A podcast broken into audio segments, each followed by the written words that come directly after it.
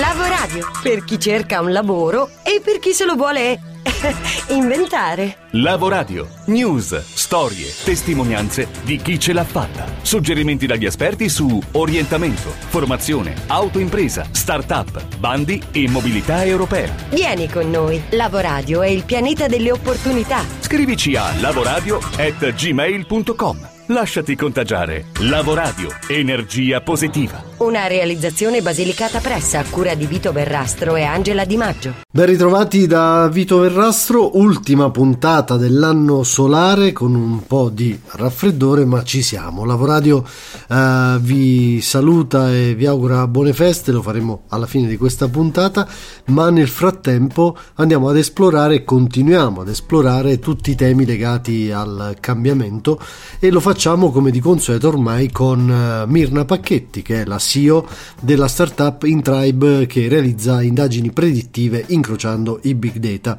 e che questa settimana ci parla in sostanza di Internet delle cose. Le cose iniziano a prendere vita, le tapparelle si alzano da sole, la luce si accende senza che nessuno abbia premuto l'interruttore e il frigorifero fa la spesa comunicando direttamente con il supermercato di fiducia ogni oggetto della nostra vita potrà presto essere collegato in rete con una connessione wireless e acquistare una seconda vita digitale, offrendo informazioni in tempo reale e potendo anche essere controllato e comandato a distanza.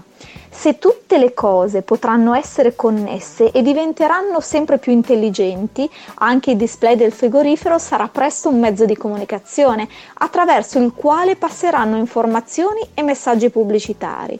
Gli oggetti cominciano quindi a diventare un mezzo attraverso il quale la comunicazione si diffonde e in quest'ottica i media aumentano e si diversificano, mutando il concetto stesso di canale di comunicazione, che non è più un canale dove qualcheduno eroga una comunicazione unidirezionale, e soprattutto non è più un media classico come può essere la televisione il giornale, eh, la radio, la carta stampata, ma inizia ad esserci una comunicazione su media molto diversi che prima non lo erano, come ad esempio gli oggetti che abbiamo in casa. Uno scenario che sembrava fantascientifico fino a qualche tempo fa, ma che è già, come diciamo spesso, tra di noi, tant'è che credo non si parli neanche più di internet delle cose, no? Non si parla infatti più di semplice Internet of Things, ma si parla di Internet of Everything.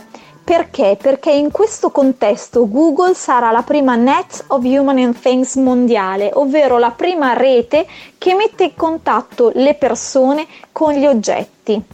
Grazie al suo servizio di geolocalizzazione e alle acquisizioni societarie che ha fatto, come ad esempio quella di Revolve, che è una società che si occupa proprio di domotica, Google è quella che attualmente ha le migliori carte per diventare la prima rete mondiale che metterà in contatto gli oggetti con le persone ovunque essi siano. Scenari come sempre molto affascinanti, Mirna, e quelli legati invece all'ubiquitous computing di cui si sente parlare anche se un po' di meno. Che cos'è questo concetto? Quei prodotti nei quali l'elaborazione delle informazioni viene interamente integrata all'interno degli oggetti per interagire con il corpo umano e con le attività che tutti i giorni compiamo. I Google Glasses e l'iWatch sono i prodotti più diffusi basati su questa nuova concezione di oggetto connesso con altri oggetti o con altri sistemi. Con queste innovazioni evolve anche, come dicevamo prima, il concetto di mezzo di comunicazione. Ogni tipo di comunicazione è destinata inevitabilmente, o lo sarà presto, a passare dai nuovi oggetti connessi in rete a discapito dei computer, ma anche a discapito della televisione, della radio o della carta stampata. Stiamo facendo evolvere, come dicevamo, il concetto di mezzo di comunicazione e soprattutto questo avrà impatto nella nostra vita privata, ma anche nella nostra vita lavorativa. In tutta questa ondata di futuro che ci sta per eh, travolgere, chiaramente molti ne hanno paura, altri invece l'aspettano con grande curiosità, ci serve capire quali sono le competenze a prova di futuro. Per questo abbiamo chiesto aiuto ad un amico della prima ora di lavorare, possiamo dirlo, cioè Giulio Xaet, che con Francesco Derchi ha scritto Digital Skills, capire, sviluppare e gestire le competenze digitali ed è tornato quindi su Lavoradio. Ciao Giulio. Ciao Vito, ciao a tutti. Allora, dicevamo competenze a prova di futuro esistono oggi con questi cambiamenti così veloci? Le competenze digitali sono a prova di futuro, ma in questo momento sono delle competenze necessarie. Però è molto molto difficile sapere che cosa sarà effettivamente una competenza molto utile dai qua ai prossimi 3, 5 o addirittura 10 anni, perché le cose cambiano sempre più rapidamente. E il fatto che ad esempio le professioni più richieste 10 anni fa, oggi 10 anni fa non esistevano neanche, non è che di per sé il concetto di competenza o professione nuova sia una cosa che prima non, è, non esisteva. Da sempre eh, nascono e muoiono professioni e competenze nella storia dell'uomo. Il punto è che le cose vanno molto più rapidamente e quindi competenze e professioni che qualche anno fa erano ritenute marginali oggi sono diventate molto importanti perché il digitale ad esempio permette di elaborare dati, permette di lavorare in maniera molto diversa. Bene, e in questo scenario possiamo individuare una macro competenza, una macro tendenza utile per tutti? C'è una competenza che è la competenza prova di futuro che vale a livello trasversale per tutti ed è il, il, il concetto di essere multidisciplinari. Il concetto della multidisciplinarietà è, era importante anche nel passato, ma oggi è diventata necessaria. E, significa avere tante conoscenze, tante passioni in ambiti diversi che possono poi trasformarsi in competenze e professioni nel percorso della nostra vita. È impensabile impensabile oggi pensare di poter fare lo stesso identico lavoro 10, 20, 30 anni magari nella stessa azienda. Oggi serve poter cambiare più rapidamente, quindi mettere a sistema quella che viene chiamata resilienza o anche l'imparare imparare sempre con eh, la capacità di riconoscere le proprie capacità, le proprie passioni e mettere a sistema per il proprio futuro, quindi saper fare cose molto diverse e mettere a sistema anche quello che mi piace chiamare il codice ibridato della rete, cioè competenze tecniche che possono essere digitali, tecniche o informatiche o di marketing e competenze più umanistiche dal taglio di, più creativo o di comunicazione. E le persone che riescono a muoversi a cavallo tra questi mondi riescono poi a lavorare e anche a innovare in maniera decisamente migliore e più dirompente degli altri. Sono d'accordo, senz'altro nella scorsa settimana Angelo Deiana, il presidente di Confa Associazioni, del resto ci parlava proprio de, di questo ponte tra le professioni culturali, professioni più intellettuali e professioni tecniche tecnico-scientifiche, da qui l'ibridazione sempre più eh, necessaria in questo scenario del mondo del lavoro. Grazie Giulio Xaet, con Francesco Derchi sarai ospite di uno speciale di Lavoradio su questo vostro bellissimo libro. L'Europa ci riguarda. Apriamo la nostra mm, classica finestra sull'Europa e lo facciamo come sempre con Antonino Imbesi della rete Europe Direct. È partito eh, da qualche settimana un progetto, Rework, eh, che è destinato a favorire l'integrazione di migranti e rifugiati e a dare opportunità a questo gruppo target di sviluppare eh, la possibilità di nuove imprese, aiutando quindi conseguentemente anche le economie nazionali dei paesi che li ospitano. Infatti eh, questi eh, migranti e rifugiati in realtà sono una miniera di forze di lavoro molto utile ai paesi europei perché sostengono potenzialmente le economie locali diventando quindi loro stessi soggetti che pro- possono produrre prosperità. Gli obiettivi sono quelli di sostenere l'integrazione, dare opportunità eh, formative, guidare la crescita culturale con eh, vari prodotti. Eh, sono previste 5 riunioni di progetto transnazionale, un evento di formazione dello staff, 6 eventi moltiplicatori, molte attività di disseminazione, ma soprattutto diversi prodotti intellettuali per sostenere appunto questo, eh, questo obiettivo fondamentale. Partner del progetto sono l'Università Ca' Foscari di Venezia eh, in qualità di capofila, co-coordinatore dell'iniziativa è Euronet, ma partecipano all'iniziativa anche la società Predict della Romania, ProIFAL, eh, una società svedese, Crossing Borg, un'organizzazione molto attiva nel settore dell'accoglienza in Danimarca ed il governatorato di Kircheir. Il progetto avrà una eh, durata fino al dicembre del 2020 e eh, noi immaginiamo che possa avere un impatto importante rafforzando la motivazione delle organizzazioni partner e la comunicazione tra di loro, migliorando la gestione delle organizzazioni e creando quelle opportunità eh, che sono necessarie per favorire l'integrazione. Eh, rispetto a questo progetto è possibile già seguirlo sia su Facebook sulla pagina appositamente creata sia sul sito www reware.eu. Ultimo doppio segmento della puntata destinato e dedicato a chi cerca lavoro in maniera tradizionale, quindi magari attraverso un annuncio, una selezione, un colloquio e, e, e ovviamente in mezzo il curriculum vita. E di curriculum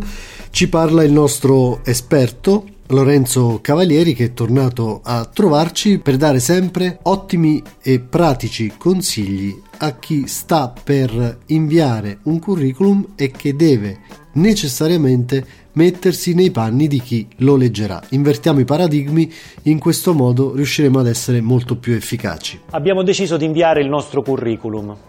Cosa fare? Beh, di solito ci si preoccupa del modello, del formato. Um, negli ultimi anni, negli ultimi 10-15 anni, eh, si è imposto il cosiddetto formato europeo del curriculum. Tutti sappiamo che è un documento non particolarmente efficace perché è un documento freddo, asettico, eh, compilativo, eh, equivale un po' a raccontare la nostra vita professionale con una carta d'identità, eh, compilando i campi di una carta d'identità. Però spesso, soprattutto negli ambienti più formali, più istituzionali, ci è richiesto. In quel caso adeguiamoci. In tutti gli altri casi, in cui cerchiamo un formato più libero, più originale per presentare eh, la nostra vetrina professionale, prima di accendere il computer, prima di eh, mettere nero su bianco cosa vogliamo scrivere, facciamo una riflessione strategica. Partiamo da come il curriculum verrà letto dal nostro, eh, dal destinatario del, del, della nostra candidatura.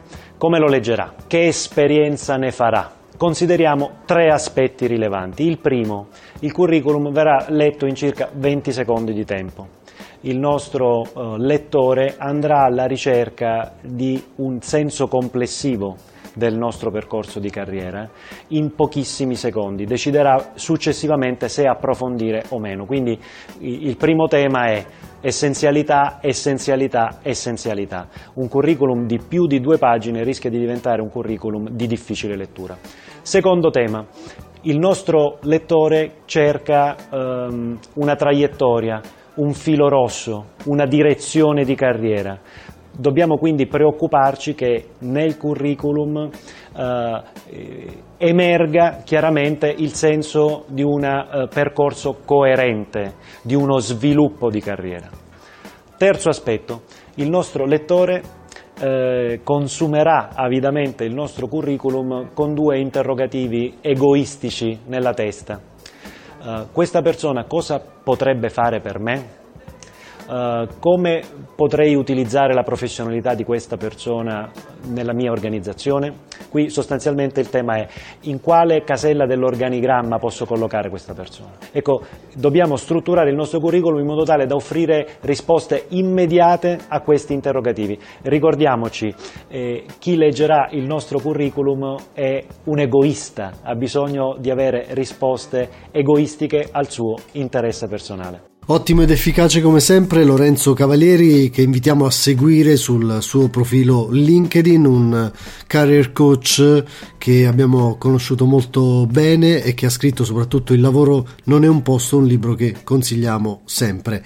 E a proposito di egoismo di chi deve leggere il curriculum, chi è dall'altra parte spesso eh, si fida poco di noi, di quello che arriva scritto su quel foglio di carta. E allora ci facciamo aiutare per superare anche questo ostacolo e lo facciamo con David Bonaventura, ideatore del metodo colloquio diretto. L'italiano non ti crede fino a prova contraria. allora, questa è una citazione che ho trovato eh, in un libro di Massimo Petrucci, copywriter in quantistico.